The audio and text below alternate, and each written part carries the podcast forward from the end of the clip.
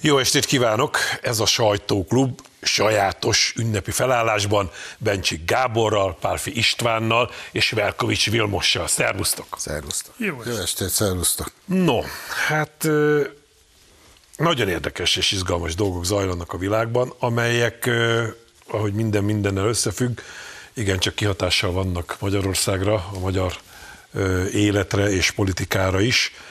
Kezdjük talán mindjárt azzal, hogy miközben bővül a NATO, Finnország már tag, Svédország még vár rá, aközben fölröppentek olyan hírek, hogy Ursula von der Leyen, az Európai Bizottság elnöke, hogy szokták mondani, kandidál a NATO élére. Mit szóltok ti ehhez? Hát úgy látszik, igaz az a mondás, hogy jó idők gyenge embereket teremnek, aztán a gyenge emberek rossz időket, és így tovább ismeritek. A, itt ebben a műsorban is ö, idéztétek ezt a mondást. Nekem úgy tűnik, szerintem az egész világnak úgy tűnik, hogy a jó idők megteremték Ursula von der Leyent. Jó idők alatt értve a kilencvenes évek, a kétezres, tehát egy hosszú időszak, amikor Nyugat-Európa nagyon jó időket élt meg, legyőzetett. A Szovjetunió győzött a nyugat-európai koncepció a világban, és megteremte ezeket a, a gyenge embereket.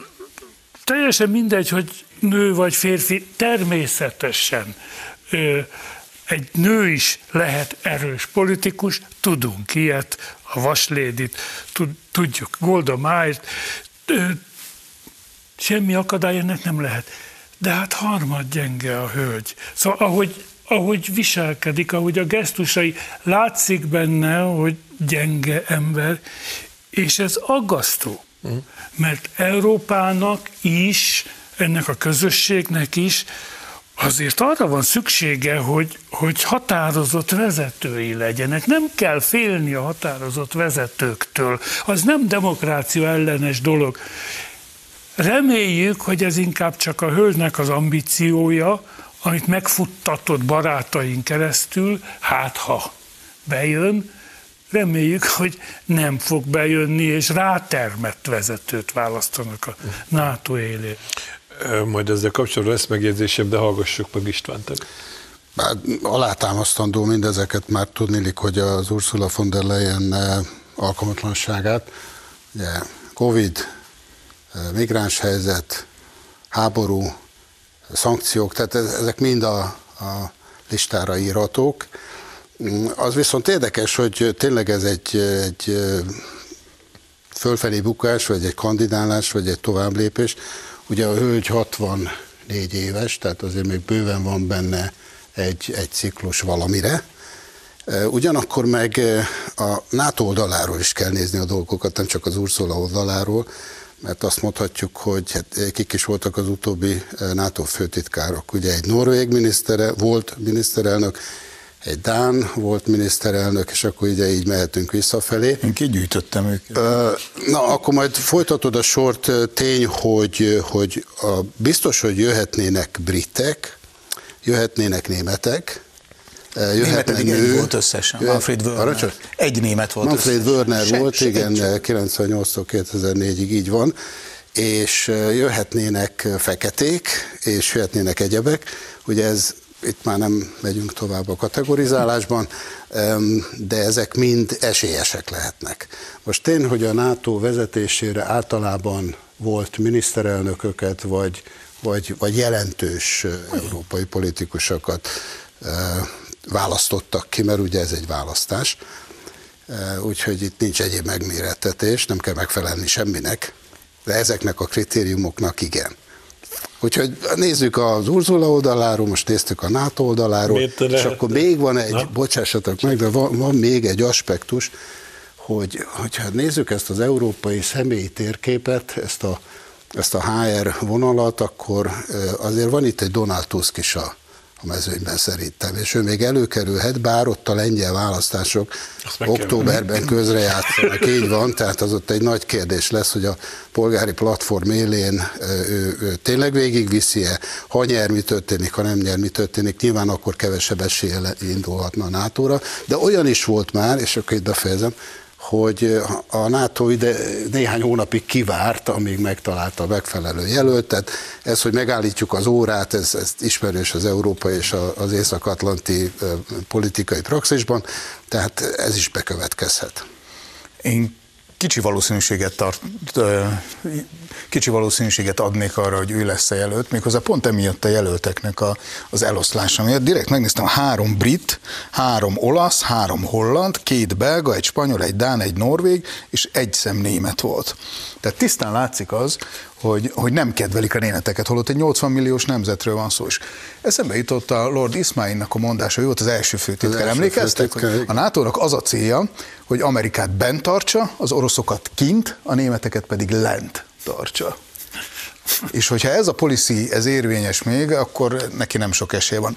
Ugyanakkor én vitatkoznék a Gáborral, mert szerintem tehát benne vannak politikai, hogy mondjam, tehetségeket. Emlékezz vissza, milyen kőkeményen lépett föl a farkasok ellen, amikor a pónilovát megmarták. Tehát ott azonnal haladéktalanul elkezdtek tárgyalni a farkasok.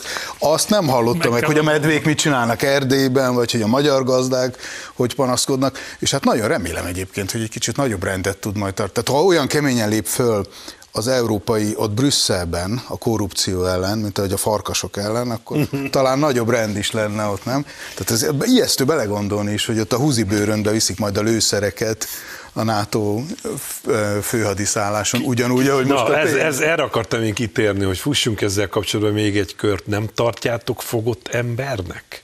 Megmondom miért. Ugye ő már mielőtt az Európai Bizottság tagja lett, megégette magát erősen gyanús hatalommal való visszaélés, korrupció, ez az amaz. Emlékszünk rá, hogy az egyik gyermeke az pontosan az ő hadügyminisztersége alatt került hatalmas állami megrendeléseket kapó fegyver üzlet közepébe, és, és utána bizottsági elnökként a, a Covid ügyében is megégette magát, azóta se találja az es em es-eit, amivel milliárdos üzleteket kötött, és ez minthogyha régebben is gyakorlat lett volna az ő köreiben, es em es-ben üzletelni. Szóval nem, nem érzitek úgy, hogy róla valahol olyan dosszié van, hogy ő neki azt kell csinálni, amit valaki diktál? Én ezt nem gondolom. Inkább, én inkább gondolom őt kvótanőnek. Ugye Merkel, sok bajunk volt vele, de azért egy kvalitás volt, mint, mint politikus. Ő tényleg államnő. Igen, biztos, hogy teljesítmény. Funkcionált, és Merkel annak idején, én azt gondolom, érzékelte azt, hogy divattá vált Európában, hogy fiatal nőket, vagy középkorú nőket tesznek hadügyminiszternek, ami egy mulatságos dolog. Ismétlem, vannak a nők között ugyanan arányba karakán, erős személyiségek, mint a férfiak közt, de nem, nem diszonáns dolog. Merkel engedett a divatnak, és keresett maga körül egy nőt, és had, ugye onnan indult a dolog, hogy Leyenből hadügyminisztert csinált. Én szerintem ez, ez sodorja őt előre, hogy... hogy most kell egy nő, most kell egy német, most kell egy családanya, akkor ez, eznek úgy pont megfelel, ami egy elmebaj. Egyébként az egész nyugati demokráciának az egyik elmebaja, hogy ilyen, ilyen külső feltételeknek akarnak megfelelni, ahelyett, hogy az adott személy képességei. Hát István mondta, az alkalmasság, a rátermetség. Olyannyira nem volt sikeres, bocsánat, hogy reagáljak a Willire, hogy sokan úgy tartják Németország, hogy ő verte szét a hadsereget. Tehát... Hát igen, és ugye most adják azokat a leopárdokat az ukránoknak, amelyek az ő idejében gyakorlatilag ugye kerültek ki a... Leamortizálódtak. Kerültek amortizálásra, igen. Kvóta. Rendben van, ez az egyik dolog, a másik az, hogy amit még nem említettünk, hogy mindig az amerikaiak döntenek a NATO ügyben. Tehát az, hogy, hogy ezek közül a felsoroltak közül, és akkor itt lehet az Ursula von der Leyen is, lehet más is, hogy ki lesz a végső befutó, azt vagy kvóta alapon, vagy valamilyen alapon, de az amerikaiak fogják alapvetően eldönteni, és azért itt mennék vissza még egyszer a Tuskra, mert ugyan a Tusk ugye, volt lengyel kormányfő, jelentős politikus, és volt az Európai Tanács elnöke, de Piłsudski marsallból írta a diplomamunkáját. Tehát ő neki van egy ilyen katonai vonulata, ami, ami még ugye a NATO esetében akár, akár nekik jól is jöhet, hogy aztán ez, ez mi hogyan állunk hozzá, ez egy más kérdés. Politikailag biztos jó oldalon áll, az teljesen biztos. Ami szerintem gyengíti ezt a sztorit, az, hogy a Sunba jelent meg. Tehát ez egy pletykalap, ez egy bulvárlap, tehát szerintem arra nem lehet komolyan adni. De arra visszakötve, hogy az amerikaiak döntik el úgyis, az még egy érdekes dolog, hogy amerikai főtitkára nem volt még a nátónak. Soha is most egy ilyen háború közeli helyzetben lehet, hogy indokolt lenne egy amerikait behozni. Ha meg gonosz akarok lenni, akkor azt mondom, hogy emlékeztek rá, hogy ki volt az amerikai hadseregnek az első négy csillagos transznemű tábornoka, egy ilyen Zámbó Jimmy fejű ember, aki szoknyába és katonás. Avanzsá majd NATO főtitkára. Ő is ott van, ha már a kvótáknál tartunk, vele lesz versenybe Ursula. Én azt hiszem, hogy van itt egy ilyen konszenzus, hogy mit, mi olyan nagyok vagyunk, hogy nem adjuk a főnököt. A, a, az jött eszembe. Úgyis az lesz, amit te úgyis meg a Biden. A klasszikus gondolatot idézem, nem az dönti el a szavazást, ugye itt egy szavazás lesz, aki szavaz, hanem aki számolja a szavazatokat. Jaj, jaj, az amerikaiak fogják számolni. Zsűrinek jobb lenni, mint, mint indulni. No, ha már, már így beleéltük magunkat az amerikaiakba, folytassuk is ezzel, mert ott is szakértők szerint példátlan a történelemben még igazából elő nem forduló eset borzolja a kedélyeket. Nézzük, miről van szó, van egy kis bejátszunk erről. Amerikai történelmet láthatunk. Soha nem emeltek még vádat korábbi elnök ellen, de most ez történik. Meg kell mentenünk az országunkat. Isten áldja mindannyiukat. Sosem hittem volna, hogy ilyesmi előfordulhat Amerikában.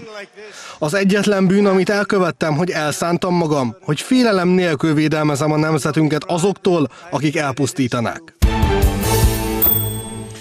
No, hát arra kérlek titeket, hogy ha már ez ennyire egyedülálló dolog, akkor szerintetek miért következett be? Nézzünk egy kicsit a hátterébe ennek a történetnek. Ugye a világot hosszú ideje az Egyesült Államok, a nyugati világot, az Egyesült Államok mozgása döntően befolyásolja. Ez régen elsősorban katona és gazdasági alapon működött, de egyre fontosabb az ideológiai befolyásolás a nyugati világon. Tehát nagyon fontos, hogy ki az Egyesült Államok elnöke, mert a világ arra fordul, amerre az Egyesült Államok elnöke fordítja. Most hát látni lehet, hogy ez a, nincs erre más szó, ez az új bolsevizmus, ami woke címszó alatt nevezi magát, progressziónak nevezi magát, meg még egy pár dolognak, megpróbálja a teljes hatalmat megszerezni. Biden elmondta, az a célunk, hogy megakadályozzuk, hogy indulhasson Trump. Na most ez a, azt ismerjük el, a Trump egy elég sajátos figura. Azt hiszem, hogy a magyar köznyelv erre mondja, hogy nagy franc, vagány, a szabályokat ugye hajlítja. A, én azt hiszem, hogy a, a lányos anyák nem ilyen vőt álmodnak maguknak, mint amilyen a Trump, és azt hiszem, neki hogy nem, ten... nem tennénk a kezünket a tűzbe azért, hogy az az affér nem esett meg azzal a hölgyel. Persze ebben a kegyben egy kisvárosnyi néppel osztozhat valószínű ebben a tekintetben is, de nem erről van szó. Arról van szó, hogy ez a furcsa jogállam, idézőjelben, a jogászkodás, a jogtűrők fel lettek fogadva nagy pénzekért, hogy lehetetlenítsük el a versenybe való lépését. Mert pont egy ilyen nagy francnak kell lenni, aki ellen tud tartani, akiről leperegnek a, a mocskolódások, a karaktergyilkosságok, ezért tud ellentartani, és ezért próbálják ellehetetleníteni. És milyen érdekes, hogy annak az ügyésznek, aki ezt az egészet most nyélbeütötte, a hátterében ott áll az a Soros György, aki ugye a filantróp, és soha semmi rosszat nem tenne az emberiség ellen. Hát ugye szokták rajtunk számon kérni, hogy írjuk már le a háttérhatalomnak a, a működési mechanizmusát, a mi, miben létét, de hát itt van a fényes példa. Az időzítés az azért árulkodó, ugye, hogy Trumpnak a következő fordulóban decemberben kell megjelennie, januárban a következő tárgyalás, februárban előválasztás, és nem véletlenül a Trump védőügyvédjei márciusra akarják tenni a következő fordulót. És ugye túl vagyunk a... egy katasztrofális képviselőházi választás. És közben ugye az is így van számottevő, de ez egyértelmű, azon kívül hát nyilván a, a manhattani ügyésznek a demokrata pártállása, hát az, az a botrány kategóriájába esik. Um, A bíró az talán egy kérdéses ügy, bár, bár ugye Trump kiposztolta, hogy ez a bíró, már hogy aki felügyeli a tárgyalást, ugye itt nem arról van szó, hogy más tenne, hanem irányítja lényegében a tárgyalóteremben zajló folyamatokat az amerikai jogrendszer szerint, de Trump ugye kiírja ugyan, hogy ez a bíró gyűlöli őt, de ugyanakkor mégis kérdéses, hogy milyen lesz a szerepe. Szóval ezt azt várjuk meg, az biztos, hogy van egy-két olyan árulkodó jel, ami az időzítést egyértelművé teszi, igen, Trump ellen kell menni, akármilyen áron is, vagy úgy, hogy, hogy milliókat fizet, vagy, vagy úgy, hogy börtönbe is küldik valami mondjuk rövidebb időre, de milliókat fizet, mint ahogy egyébként fizetett a cége, amikor ugye a korábbi, ha teljesen hasonló ügy, ami a Trump Organization ellen ment, és ott a, azt hiszem, a pénzügyi igazgató volt kemény dollármilliókra elítélve, és, és hát fizetni is kellett a cégnek. De én úgy értettem a jogászok szavait, hogy ettől még a Trump simán indulhat. Tehát nem zárja ki még az se esetleg cellában csicsironnal is. Akár a börtönben is kampányolhat, így van.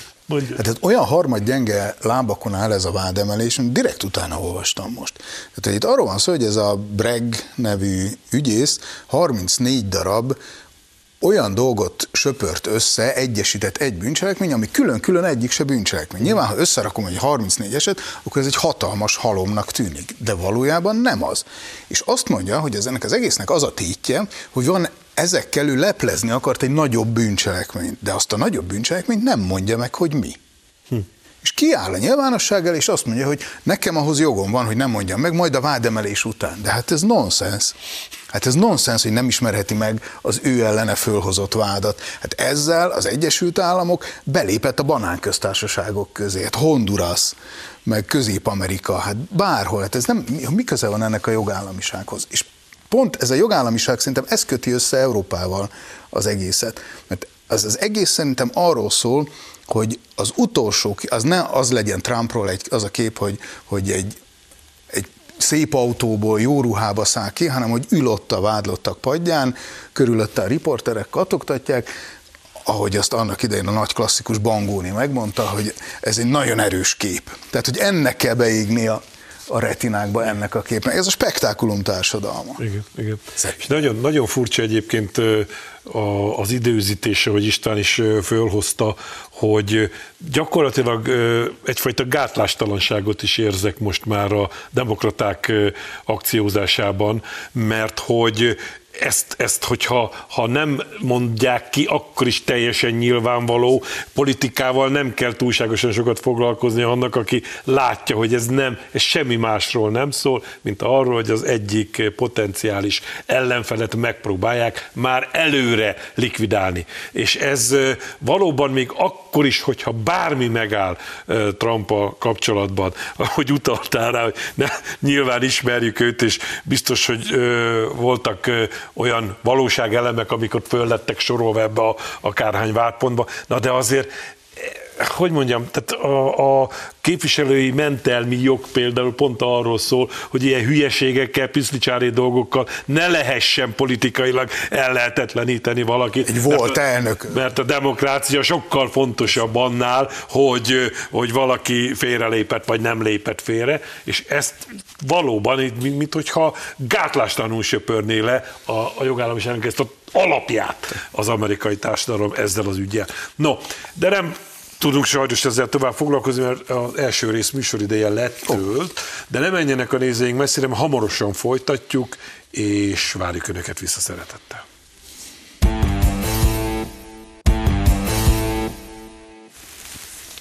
Jó estét kívánok! Folytatódik a Sajtóklub Bencsik Gáborral, Pálffy Istvánnal és Velkovics Vilmossal.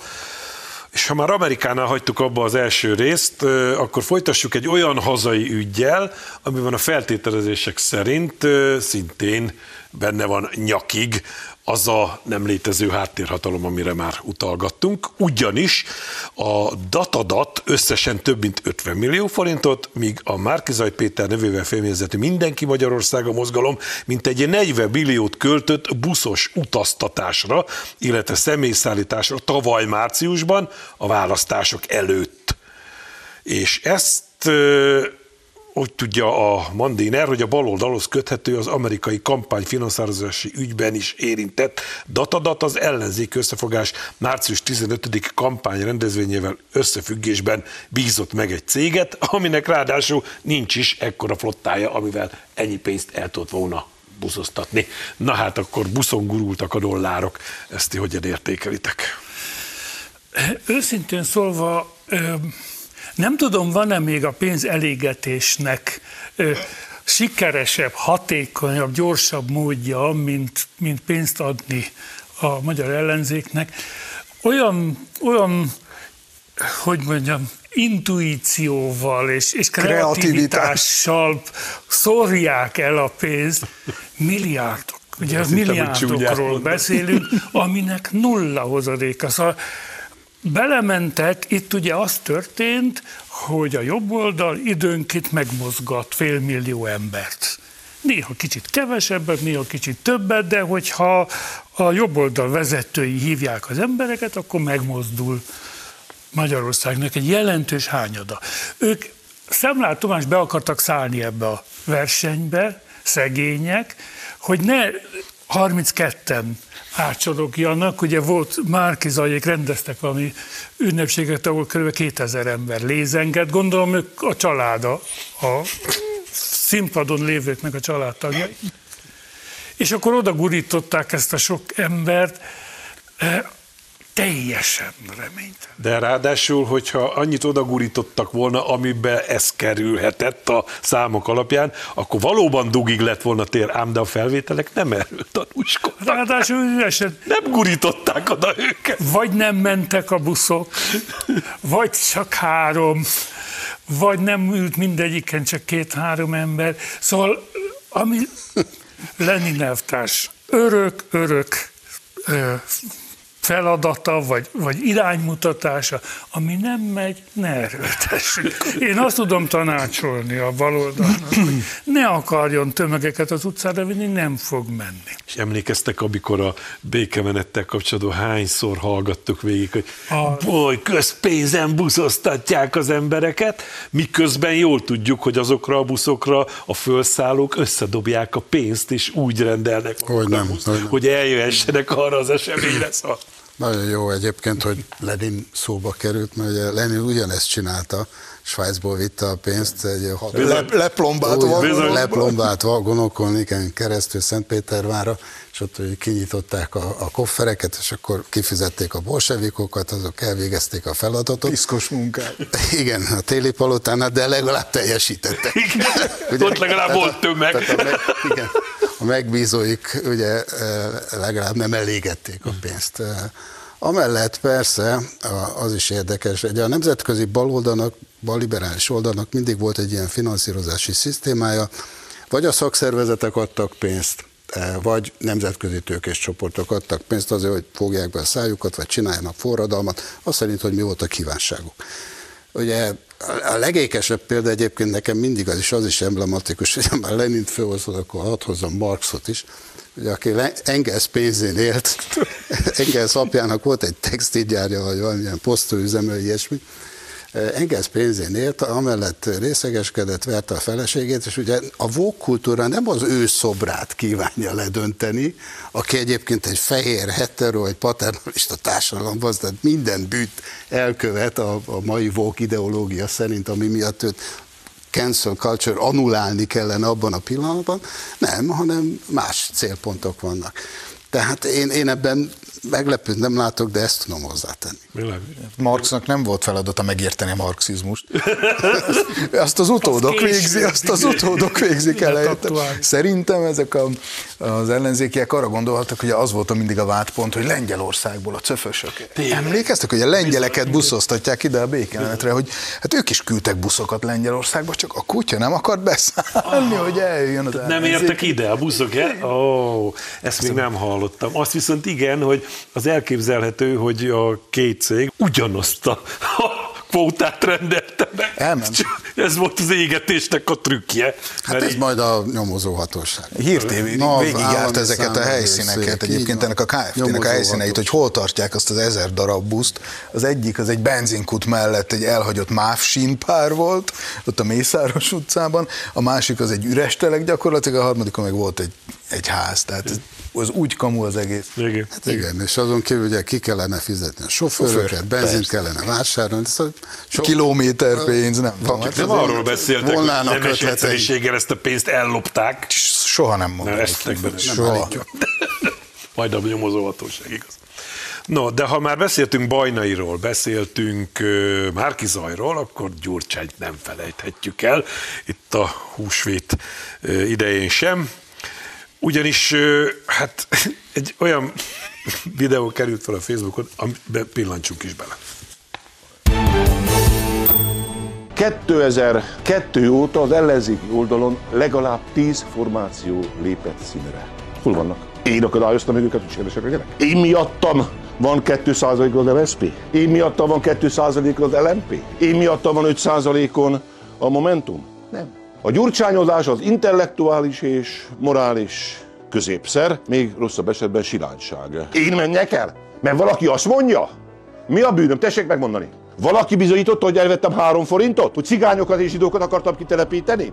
Valaki bizonyította, hogy ki akartam vinni az Unióból Magyarországot? Az én határtalanos iskolát végzett anyám népével nem voltam szolidáris? Egy dolgot tudok, hogy az ellenfeleim szeretnének kirugdalni a magyar politikából, és a még gyengébb és még közepesebb a saját oldalon lévő csávok, mert hogy tehetségtelenek, ezt látják legkönnyebb megoldásnak, hogy megszabadulnak tőlem. Tessék legyőzni, tessék jobbnak lenni, tessék egy jobb országot csinálni.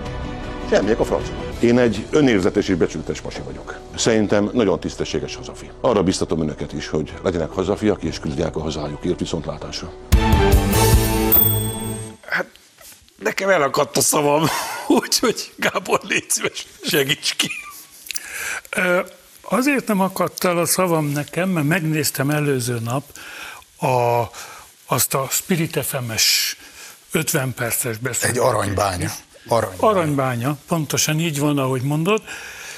Nekem akkor az jutott eszembe, és ebben megerősödtem, pontosabban egy, egy helyzet merült föl bennem, egy asszociáció. Rákosi Mátyás az emigrációban.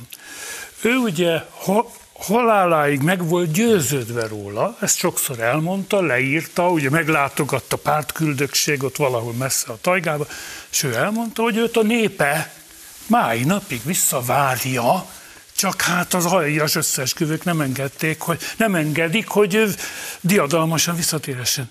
Gyurcsány Ferenc konstruált magának egy, egy világot, amiben az van, hogy az emberek nem a Fideszre szavaznak ám, nem ő ellene szavaznak ám, hanem hamis tudatuk van. Em, idősebbek még emlékeznek egy jó marxista tétel, a dolgozók hamis tudata, amit a kommunistáknak rá kell mutatni, hogy ők rosszul gondolkodnak. Ebben él. Ez a pasi őszintén azt hiszi, hogy tulajdonképpen őt a, a nép szeretné, őt a nép visszahozná, csak, ö, csak megakadályozzák a gonoszok ebben a dologban, de ő erős, ő bátor, ő harcol. Tisztességes. Ö, azt tudom mondani, ö, jobboldaliként, a Fidesz-ká dé en pé kormány támogatójaként, hogy hajrá, addig biztos a jobboldali győzelem, amíg ő színen van. István. harminc évet ígér, mert ugye azt mondja, igen, hogy ő hatvankét éves, és azért még harminc évig itt lesz, és csak hogy bosszantson, csinálja, csinálja.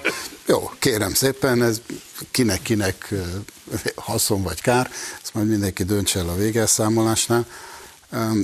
De azért arra fölhívnám a figyelmet egyrészt a Rákosi párhuzammal kapcsolatban, hogy, hogy hát azért mégis Rákosi elvtársnak nem volt ott a mongol határhoz közel húsz százaléka. Azért kétségkívül van valami, ami ezt a dolgot mozgatja, és politológusoknak, politikai elemzőknek ezt föl kell térképezni, hogy ez micsoda. Én nem vagyok az, tehát ezért ebben nem mennék bele. A másik pedig az, hogy azért, hogyha elnézitek ezeknek a, nem tudom, hol van a felvétel, hogy hol készült, és igen, ez fontos lenne kideríteni. Mi az eredete, de hogyha elnézitek a fiatalokat, akkor azért szóval odaadóan hallgatják, hogy így mondjam, mert a, a, a, a pofa kétségtelen jó szónok. Tehát ezt lehet érzékelni, lehet hallani. Tehát itt, itt mese nincs. Ezzel szemben ugye Rákosi elvtárs az utolsó éveiben inaktívan már ezt nem tudta ott a, a, a tajgából ilyen szinten vezényelni. Nem is gondolt ilyen mély pár. Igen, és, és ugye hát Moszkváig nem engedték el, hát levelekkel ostromolt a, a szovjet kommunista párt központi bizottságát, hogy nem tudom, rehabilitálják, és kitüntetésekre vágyott, és ilyesmi, minden teljesül persze természetesen, de, de azért a Gyurcsány a fölállított párhuzamhoz ez hozzátartozik. Hát szerintem az, hogy a Gyurcsányt gyerekek közé engedik, és hagyják beszélni, és erről felvétel készül, ez a diktatúrának a legékesebb bizonyítéka. Tehát úgy el van nyomva, hogy minden. Szóval egy gyermekvédelmi törvénynek ki kellene térnie a megrontást az ilyen esetekre. Tehát egyszerűen van a pofátlanságnak egy olyan magas foka, ami már tiszteletet parancsol. Tehát egyszerűen ne, nem büntetés. Tehát ez a pasas, ez a teljes erkölcsi fertő. Képzeljétek el, megnéztem a Pallas nagy lexikonát. Moral insanity nevű tételmondat. Az erkölcsi elmezavar az a kórkép, amelyet legfőbb sajátosság az etikai és morális irányban mutatkozó kedélyi elfajulás. Mindig serdüléskor jelentkezik, különböző hangulati és kedélyállapotok, az egyének korai ifjúságban, korai ifjúságukban feltűnnek kedélyük durvasága, ravasságuk, önérzet, gyermeki és testvéri szeretet hiánya és az önzéssel kapcsolatban. Mindegyik ráillik. Ugyanis ma van az év, ma Nem, bocsánat, tegnap halt meg az egyik hölgy, akit nyakon lőttek kétezer-hatban. Kapott egy infarktust rögtön ott a kétezer-hatos őszi események után, azóta nem tudott a szívbajából kigyógyulni szegény. És egyébként most van az évfordulója, tizenhét évvel ezelőtt volt az a miniszterelnöki vita. Emlékeztek rá Orbán Viktorral szemben, hogy Gyurcsány végig hazudott gátlástalanul, és azzal tudott nyerni. Hogy egész egyszerűen a csillagot lehazudta az égről. Tehát itt van ez a pasas, és állítja magáról, hogy, hogy itt őt bántják. Őt, és azt mondja, sorold a bűneit, az két műsoridő kevés. De például az, az, hogy meg, meghamisította a konvergencia jelentést annak idején, amit le kellett adni. Csődbe vitte az országot, lövetett a saját embereire. Hazudott reggel. Az anyósa segítségével szerzett pénzt egy banktól, amivel gyárat tudott venni, aminek véletlenül a raktárába pont annyi készlet volt, hogy a vételárat egyből lehetett fedezni. Tehát ez, ez nekem az jutott eszembe, hogy, hogy kiváló szónoknak nevezted őt, István, az, azzal nincs is bajom, az előadásmóddal, de hogy, hogy az egész, amit beszél, az tipikus leírása az úgynevezett koholmánynak. Amikor a valóság elemeit úgy vegyíti az ordinári bődületes hazugságokkal, csúsztatásokkal és, és nevetséges dolgokkal, hogy ember legyen a talpán, aki ki tudja bogozni, hogy most akkor miről is beszél. Tehát ez, ez, ez félelmetes volt ebben az egészben, hogy, hogy... Dolgozók hamis tudatában. Voltak pillanatok, amikor tökéletesen egyetértettél vele, amikor jellemezte az ellenzéknek az állapotát, és egyéb ellenzéki pártoknak a minőségi felhozatalát. Azt, azt soha nem gondoltam volna, hogy Gyurcsánnyal valaha egyet fogok érteni, akár egy ilyen részletkérdésben is. Jó. És aztán rögtön rá, ráhúzza, hogy, hogy hát akkor, és akkor mi, mi a baj én velem? Hát ember, hát nézzél már magadba, nézzél már tükörbe. És mi az, hogy? Nagyon is emlékeztek? Ő tisztességgel szerezte a vagyonát. Elképesztő. Nincs vele semmi baj, nem a hétfői közvéleménykutatási eredményeket kell éretni. Ha ma lennének a választások. Hát igen. Jó, mindenki fejezze be a mondatot. Akkor, akkor nézzünk egy kicsit bele abba a bugyorba, amiről ő is beszélt, és hát jól látszik, hogy is már négy, egy százalékon tengődő pártocska van a régi-régi nagy összefogás kebelén, és azzal szórakoznak, jobb dolguk nem lévén, mert hogy politikai kreativitás, innováció az továbbra is nulla, hogy neveket változtatnak. Mit szóltok például ahhoz, hogy Gyöngyösi Márton valamiért egy sorosista lapnak, a Magyar Narancsnak árulta el, hogy őket most már jobbik konzervatívoknak nevezik, aztán van a Párbeszéd zöldek, ha jól emlékszem, igen, hasonló módon, és Mesterházi Attila az meg új, egyedesen új pártot hoz létre, szocialisták és demokraták címmel, mert az em es zé pé nem volt elég szocialista, a társa, ez a szakál, vagy hogy hívják, az nem, szakács, szak, neki, szakács. Nem, szakács, neki szakács. Nem volt elég demokrata a demokratikus. Szóval mi folyik itt ellenzéki oldalon, gyerekek? Csak egy kis kitérő arra, amit mondasz. Ez a szocialisták és demokraták. Érdekes. Ezek szerint ez számukra két külön halmaz. Vannak a szocialisták, és vannak a demokraták, ez különböznek egymástól. Megindul a kétszemélyes platformosok. Két, kétszemélyes platformosok. De ami a Jobbikot illeti. Arról beszélt itt Gyurcsány, hogy visszakapcsoljunk az előzőhöz, hogy itt mindenki lenullázta magát. Én tehetek róla? Hát igen. Azért ott, ott ülnek náluk. Hát bizony. Ja, komoly részt vállalt belőle Gyurcsány Ferenc, aki egyébként tényleg egy szuggesztív ember, nagyon jó szónok, nagyon megnyerő. A megnyerő embereknek van egy ilyen csapdájuk, hogy akkor is meggyőzik a környezetüket, ha nincs igazuk. Bizony benne van az ő kis keze abban, hogy a Jobbikból lett egy ilyen teljes nullaság, amikor elkezdte húzni befele először Vonát, aztán Jakabot, aztán Gyöngyösit. Bizony ő keményen menedzseli Gyurcsány Ferenc a jobboldali pártokat, és gondoskodik arról, hogy szépen elvérezzenek. Ez a Gyöngyösi, ez, ez egy katasztrófa. Most, most Vona elvette a pártnak a lelkét, a Jakab elvette a, a nevének egy részét, most a Gyöngyösi elveszi a nevének a másik részét is, és marad ilyen, a lábos alján ilyen odakozmát valami.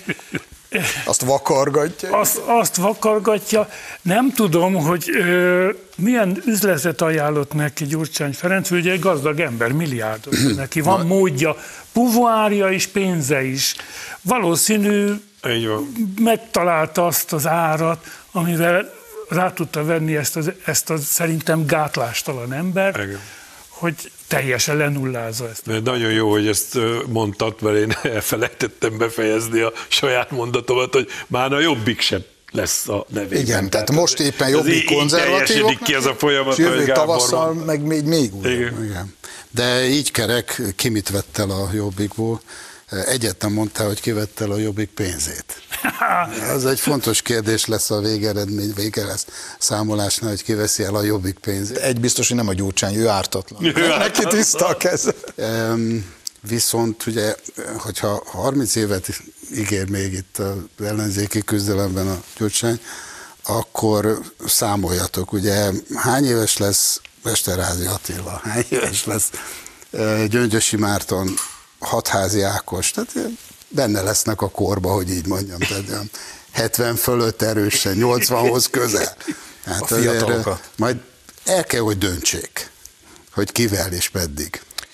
Képzeljétek, én a Mesterházival a kétezres évek elején találkoztam először, amikor ő valami államtitkár volt, én ifjúsági és sportügyekért, és Dombóváron járt, ahol a fiatalok körében, így mint a Gyurcsány, magyarázta, hogy mit miért nem csinálnak meg. Erre ezért nincs pénze. Mondta, de ezt optimistán kell nézni, és elmesélt egy viccet a gimnazistáknak, hogy az idős ember, amikor már nem úgy működnek a szervei, ahogy kell, akkor inkább annak örül, de ne annak örüljön, hogy, hogy nem az égre néz, hanem annak, hogy milyen szépen lóg. És ő most pontosan ugyanígy járt, ő neki most annak Örüljön. kell örül, örüljön annak, hogy milyen szép elvog. Tehát én így ismerkedtem meg Mesterházi Attilával. A Jobbikhoz csak egy pillanatra, hogy szerintem a Vona volt az, aki, aki még rakott embereket ebbe a pártba, de hogy ez nagyon lehúzta ezt az egészet, tehát meg kellett a tagságtól szabadulni, meg kellett az észtől, meg kellett a szívtől szabadulni, és most már szerintem a párttól is.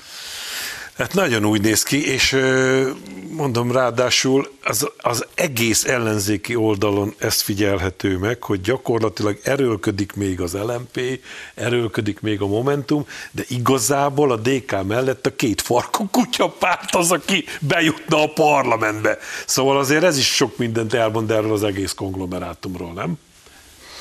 Hát a két Én... farkú kutyánk szerintem az majd ott fog eldőlni, amikor szavazni kell rájuk. Persze, de, no, de kire de... fognak szavazni, ha nem marad más? Szerintem nem mennek el, én azt mondom. Azt már állítottuk, szerintem többen is, meg ezen az oldalon is, hogy ezeknek a kalózpártoknak van lehetőségük és van jövőjük, szóval könnyen átbillenhet. Más országokban vannak abszolút, ilyen példák. Abszolút, tehát a, az igazi finnekből finnek lettek, a, a, a cseh kalózpárt benn van a parlamentben, és van még jó néhány ilyen formáció. Öt csillag egyébként ugye az is egy hasonló populista mozgalom volt, és bőven, hát mi kormánykoalíciót is alkottak. Tehát ott van mögötte politikai tudás, meg van egy koherens világnézet, emlően mögött meg... Igen, olykor, tehát valószínű, igen. hogy nem a ingyen sörés az örök élet a kampányszló. Meg a színesre festett buszmegálló. Ja. No, az a bajunk, hogy letelt a műsoridőnk, pedig még jól el tudnánk beszélgetni ezekről a dolgokról, de most akkor ö, hagyjuk, hogy... mindenki elmerüljön a húsvéti ünneplésben, úgyhogy nektek is, nézőinknek is áldott húsvéti ünnepeket kívánunk. Jövő héten is lesz Sajtóklub, akkor is várjuk majd önöket, addig is nézzék a Hír Televíziót, és tényleg ünnepeljenek sokat, a hölgyeket pedig locsolják meg jól. A viszontlátásra!